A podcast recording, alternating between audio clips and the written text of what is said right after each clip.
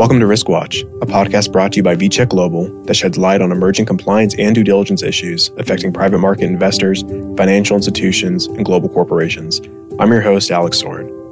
On this episode of the podcast, I spoke with Carrie LeRoy and Charles Walker of the law firm Gibson Dunn. Carrie's a partner at the firm and advises clients on intellectual property, technology, and sourcing transactions, among other areas of expertise.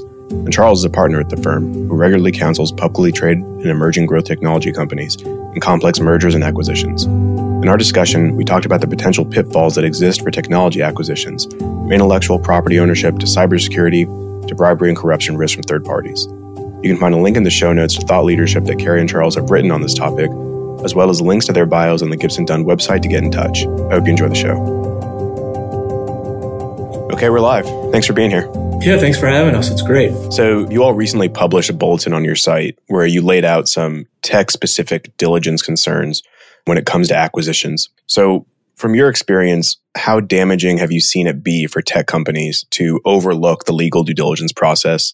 And how easily could some of those issues been avoided if that hadn't happened?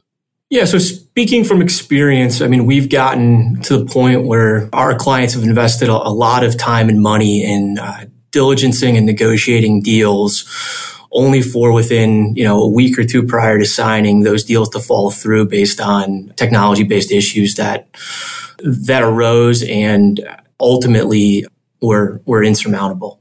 Yeah and i would say on that topic as well that understanding in advance what the issues are is really helpful to the process. So in order to avoid those sort of major issues say post signing or worse post closing is to make sure your process focuses on and surfaces the key items that need to be looked at so that you're not sort of spinning your wheels and looking at things that are relatively immaterial. So let's start with the first item that you all lay out ownership of intellectual property. How important is it to not only confirm that the target owns the IP that it claims to own, but then to go deeper beneath the surface into related risks like former employees who may still own a piece of the IP or you know, maybe that IP is developed or licensed by third parties overseas? Yeah, it's incredibly important. And I would say, probably from an IP perspective, the most important item to diligence to make sure that the company has all of the rights.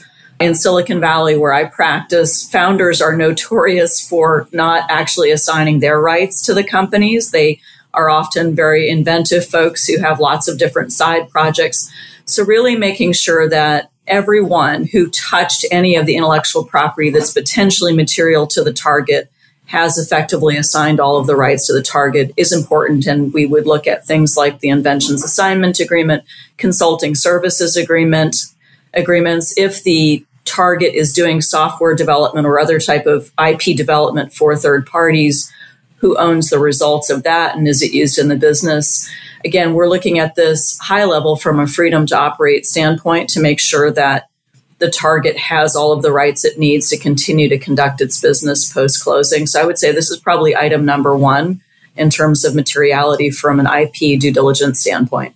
I would agree with that. And I would add one issue that we've been seeing much more frequently as of late is founders who are also professors at universities and oftentimes, while the universities are, are, generally friendly towards the idea of their professors founding companies on, on their spare time, it's really important to make sure that those companies that are founded by these professors own all of the intellectual property rights to the work that has been done at those companies. Oftentimes, universities' policies will have buried within their terms and conditions clauses that give the university certain rights to that intellectual property, and we want to make sure that's dealt with upfront well before uh, we get to any closing of a transaction. Mm-hmm. So, understanding that the diligence process contains a lot of different components, right? It contains legal due diligence, it contains cyber due diligence, financial, the reputational and investigative due diligence piece, and they all kind of feed one another.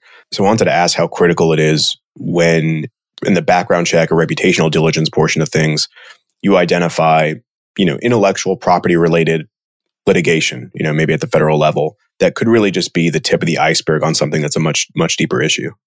Yeah, so we would always look at litigation. That's probably also up there with IP ownership in terms of looking at potential claims, threatened, not just filed litigation, but threatened claims as well. Mm-hmm. We see very often companies that will say, well, we haven't actually been involved in IP litigation, but maybe they received IP litigation threat letters that are these days in the form of a request for an IP license to certain patents.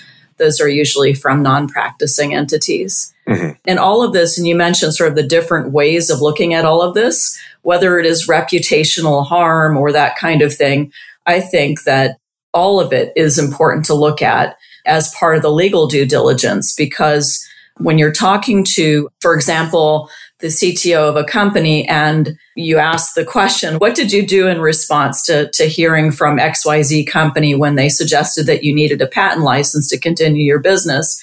And the answer is, well, we just didn't pay attention to that or we didn't take it seriously.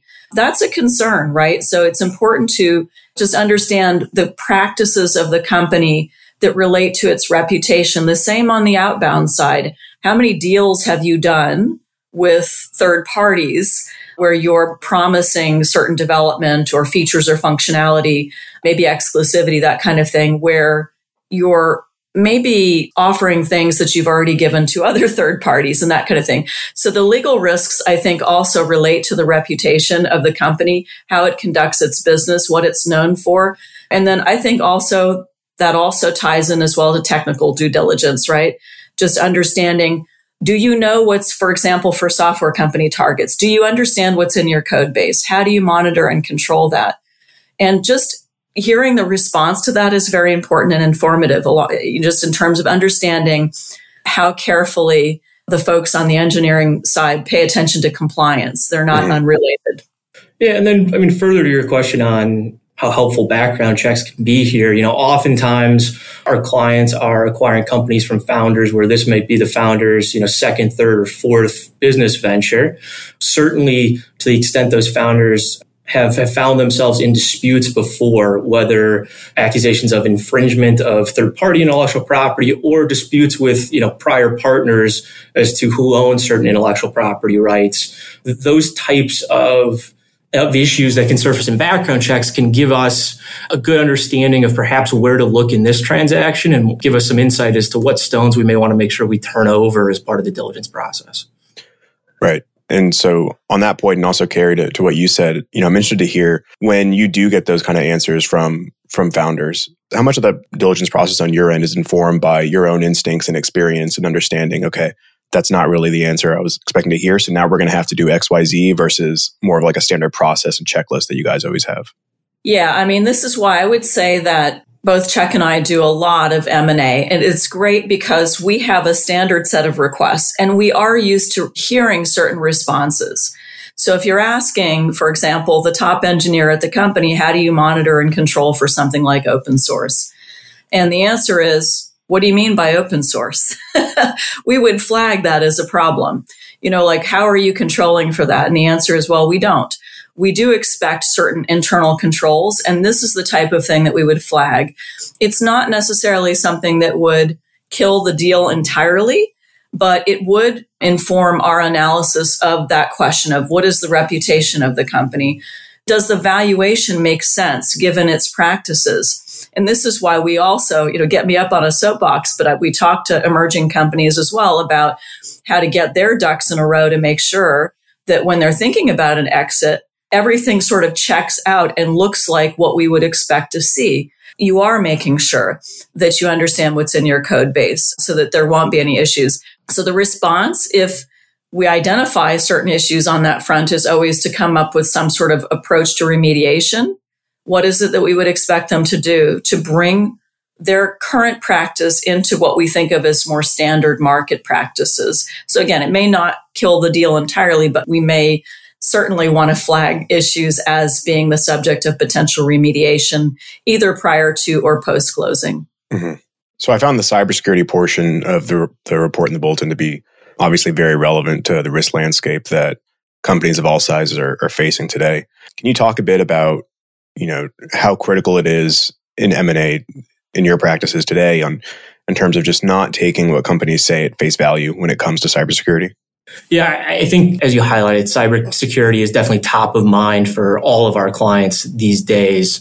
And, you know, frankly, I think one of the worst situations you could be in would be to close an acquisition and then find out that the company you had acquired had a data breach that occurred before before you own them and now you are left struggling to clean up that mess. And so it really informs when we talk to our clients as they're looking at acquiring these companies understanding you know where the potential issues may lie identifying what type of data the target companies are collecting and then what measures those targets are going through to ensure that data is safely stored and protected.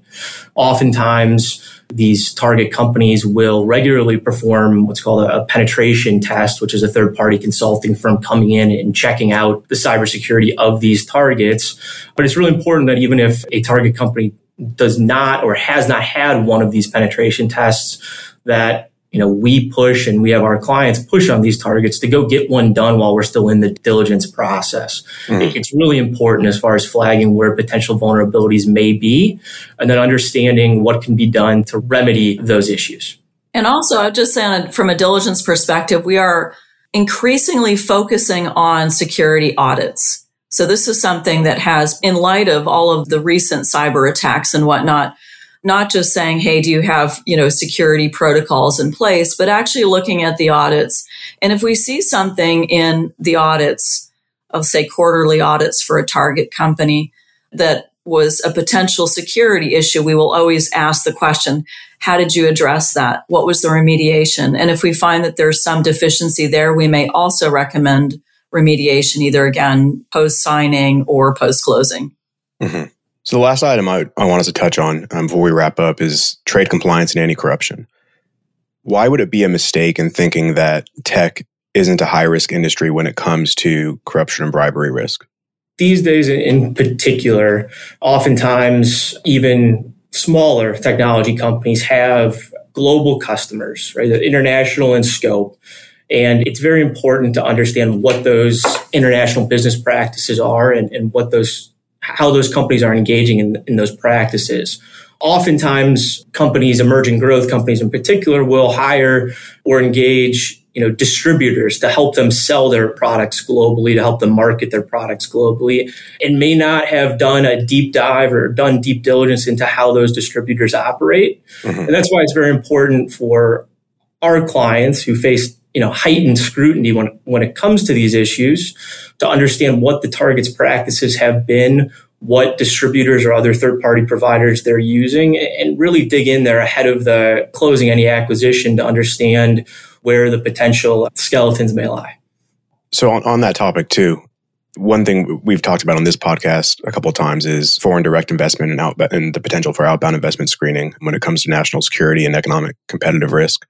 How top of mind is that for you all in when you're looking at tech transactions, you know, to make sure that the target that may be acquired isn't indirectly owned by by a government entity or politically exposed people, or maybe a target that's going to be acquired, making sure that its its actual technology is doing what it's saying it's doing and, and isn't doing something that's contrary to US national security and, and values.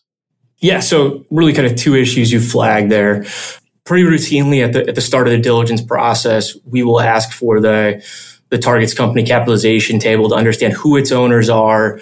And to the extent that raises any questions or flags, oftentimes we may have to look through certain entities and understand who owns the owners. Right. So, so that's always kind of top of mind and one of the first things we look at to again make sure there are none of the issues that you raised, or if that might be an issue, give us the opportunity at the outset of transaction to understand how, how best to deal with. Mm-hmm. The second piece of your question there, understanding what it is that the technology that you're acquiring does or, or, what it can be used for, that is a an issue that we have to deal with hand in hand with our clients, with their technical teams, understanding, looking at the products and the technology to understand exactly what the scope is and how it can be used. Does it include, you know, particular encryption uh, applications that may have other uses that, that can raise issues, particularly if you are distributing to customers on a, on a global basis. Mm-hmm.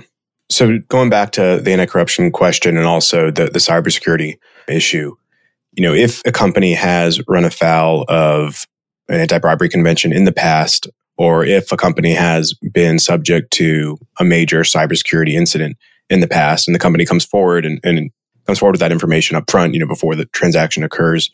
I'm interested to know how big of an issue those are in today's age in terms of torpedoing a deal, or if they've taken proper remediation efforts, if that really is does go a long way.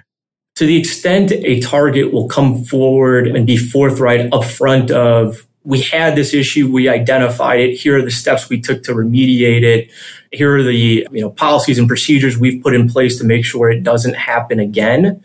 Those communications can be very helpful in essentially saving a deal. Whereas if the buyer finds out about one of those issues at the 11th hour, it really breeds a lot of distrust, makes you question whether you can trust anything else that you've heard during the diligence process and will tend to put the, the entire process on pause. So I would highly recommend to you know, those out there that are looking at being acquired, if you've had an issue in the past, it often is not fatal provided you've been forthright and you've taken the steps to address it. For instance, on the cybersecurity issue, we talked about targets getting penetration tests done.